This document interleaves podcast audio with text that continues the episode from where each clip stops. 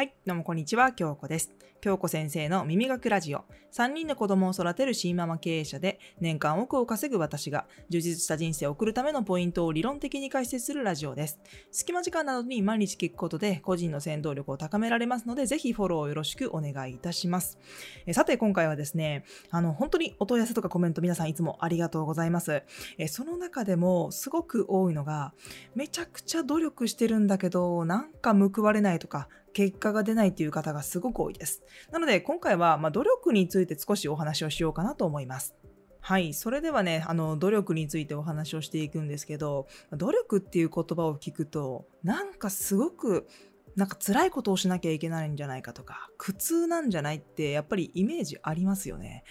私も努力っていう言葉すっごい嫌いでした。うん、今はね、まあ、努力っていう言葉というよりは、なんか好きでやっているっていう感じで今はやってるのでいいんですけど、でもやっぱり何かを始めようと思った時にエネルギーを使うことになるんですね。何をするにもです。それは何でかっていうと、初めてのことって何でも1年生だからなんですね。だからエネルギーを使うから、そのことに対して、まあ、こう継続的にやったりとか、まあ、持続性を持ってやっていかなければいけないので、まあ、努力をしましょうっていうことに言葉としてなってしまうわけですよね。で、まあそういう話をしていると、なんか努力、なんかすごいできちゃう人っているじゃないですか。まあある分野でも、すごくすぐ結果が出ちゃう人とか、なんかはた、はたから見ると何にもね、やっていないように見えるんだけど、すごく結果が出ちゃう人ってなんかいますよね。で、そういう人を見ると、なんかすごく羨ましくもなるし、なんでだろうって。自分が何か悪いのかみたいな。なんか自分には才能がないんじゃないかみたいな。そういうところまで思ったりするんですよね。私もそれってよくあって、私もずっとスポーツやっていたんですけど、なんかこう、やっぱり自分は努力して頑張ってね、こう、毎日走ったりとか筋トレしたりしているのに、なんであの子は自分よりもできるんだろうこれ才能そもそも自分の、例えば体の大きさとか、そもそも才能がないんじゃないかみたいに私もすごく思っていたことがあるので、まあ、この話をすることって、まあ、ちょっと勇気のある話題かなと思ってるんですね。な、なんでかっていうと、才能って、なんかね、数字で測ることできないんですね。まあ、学力とか、例えば IQ だったりとか、そういったものって数字で測ることができるじゃないですか。だけど、才能とはって言われた時に、何点ですとか、なんかそういう表現ってないじゃないですか。だからすごく難しいとこだと思うんですよね。で、ま、私はよく漫画も読むんですけど、漫画の中でも、そういう才能を開花するとか、もともと才能がありましたみたいな漫画ってよくあると思うんですよ。で私はね、私バスケずっとやってたんですけど、スラムダンクすごく好きで、あのー、すごく読んでたんですね。で、まあ、ルカワって最初からな、まあ、すごく努力もしてたと思うけど、だけど、すごく才能に溢れてたじゃないですか。で、桜木花道は最初全然できなかったんだけど、こう練習を重ねることによって、でも才能が多分あったから、まあ、いうような結果になった、だったりとか、あとタッチのね、タッチってありましたよね。あの、野球のやつですね。上杉達也だったりとか、あと、弱虫ペダルだったりもそうなんですけど、まあ、いろいろなところで、こう、なんていうのかな、こう、才能を開花するとか、才能がもともと持っていて最初からすごいみたいな、なんかそういうヒロインとかヒーローとかあったと思うんですね。で、でも、なんていうのかな、分そういう漫画とかを読んでいると私の才能のイメージってそういうイメージなんですね。まあ、皆さんがイメージする才能ってどんなものでしょうかね。なんか一言で簡単に言ってしまうとなんかちょっとやったらできてしまうみたいな、うん、なんか天才みたいな天才肌みたいなそういうイメージがある気がするんですよね。なんか他にはない、こう、類まれなる才能を持っていると。そういう人は一握りしかいないんだ、みたいなね。そんな感じのこと思ってましたね。なので、なんていうのかな。私はすごく凡人で、なんかこう、なんていうのかな。他の人を含めて、もうみんな平凡で、その才能を持ってる人なんて一部の人間なんだ、みたいな。まあそういうふうにも思ったことはありますね。で、まあ、私も全然そんな部類でもないですし、まあ、どちらかというとすごく継続しても本当にちょっとずつの成長なんだけど、まあ、やってきたかなと思うんですね。でも、やってきた中でも全然結果が出なかったものもあるし、逆に結果を出せた分野というのもあるかなと思っているんですね。で私もあのこのネットっていう世界に入って7、8年経ちまして、もう最初は本当に鳴かず飛ばずでしたね。結果が出ない中、なんか一人でパソコンに向かって、ああでもない、こうでもない、これならどうなるんだろうって言って、全然結果が出ない日々も過ごしましたし、まあでも頑張ってなんか継続してきたものがあってある程度結果が出てきたのかなって思ったりもするんですよね。でじゃあねそういったものは一重にですね努力の賜物だったのかって言われると、まあ、そうでもないのかなと思っていて。ななぜならですね、まあ、一生懸命努力しても身につかないこともあったのかなって思ったりしてます。じゃあ努力がね、報われないケースってどんなケースだと思います？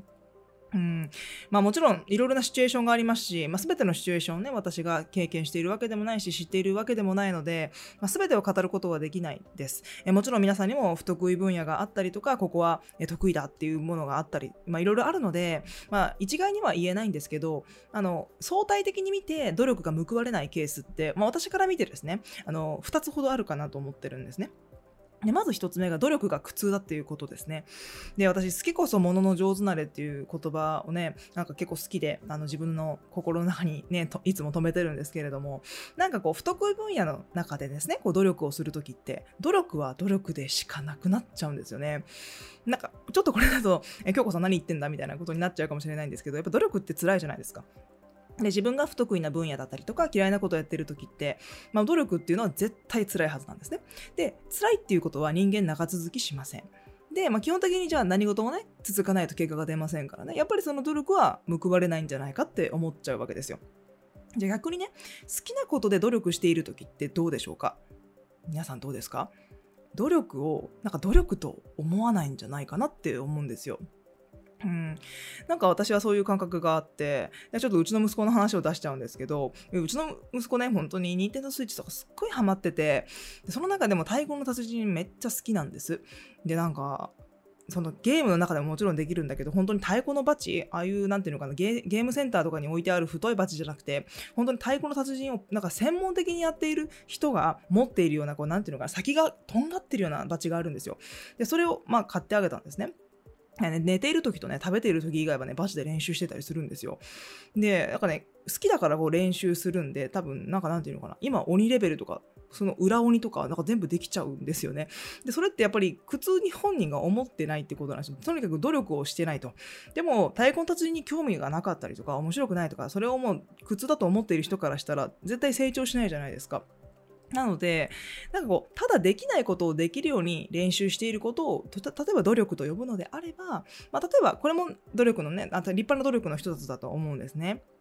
で、まあ、ね、うちの息子の、まあ、例を出してもあれなんですけど、まあ、好きでやっているから、そんなね、まあ、鬼レベル取ったって何もならないんですけど、なんかそういう、好きだからね、あの、結果が出ちゃうのかなと思いますね。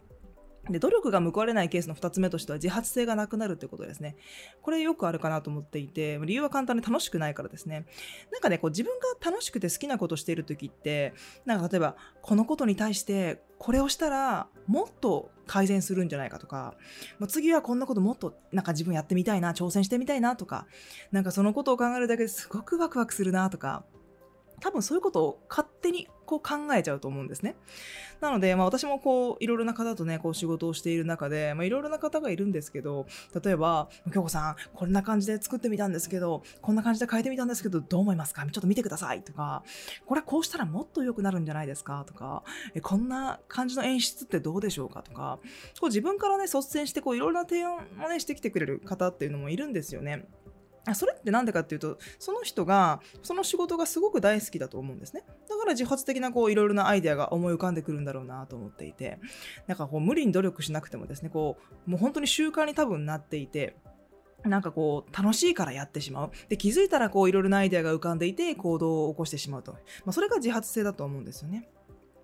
まあじゃあじゃあなんですけどいやそれがじゃあ不得意分野で努力している場合は果たしてそうなるんですかとか、うんまあ、そういう意見も出てくるかなと思うんですけど私は残念ながらそれはそうではないかなと思っていてやりたくてもやりたくやりたくもないことを頑張らなくてはいけない時とか例えば不得意な分野で全然うまくいかないのに頑張らなくてはいけない時そういう時っていうのは人は能動的に動かないと思います。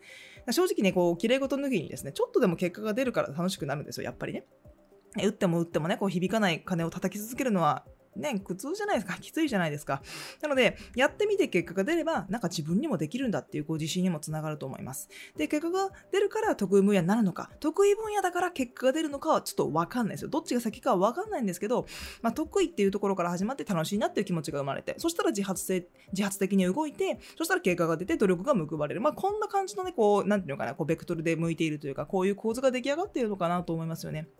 なので、なんかこう、言われたことだけやっているっていう状態でね、こう、努力が報われるケースっていうのは少ないかなと思います。なので、まあ今回その努力っていうことについてちょっとお話をしてきたんですけれども、やっぱり結論、やなんていうか人間の本能的に好きなことしかできないと思うんですよね。だから私もなんかこう、自分が、自分の心がですね、こう、盛り上がらないというか、テンションが上がらない仕事っていうのもやっぱりあるんですけど、でも、じゃあ結果を見てみたらね、どうなのかって言ったら好きなことをしている時の結果っていうのが一番出ていると思います。ですので皆さんも一度自分の心に手を当ててですね、あの、どういうアンテナで触れているかっていうことをちょっと考えて、え努力の方向性を考えてみるといいんじゃないかなと思います。え、私のですね、YouTube チャンネルの方、現在11万人のチャンネルをやっておりまして、そちらでもビジネスに関するお話とか行動の仕方を徹底的に解説しています。そしてオンラインスクールの副業の学校、そちらの方もチャンネル詳細覗いてみてください。それではまた次のラジオでお会いしましょう。京子でした。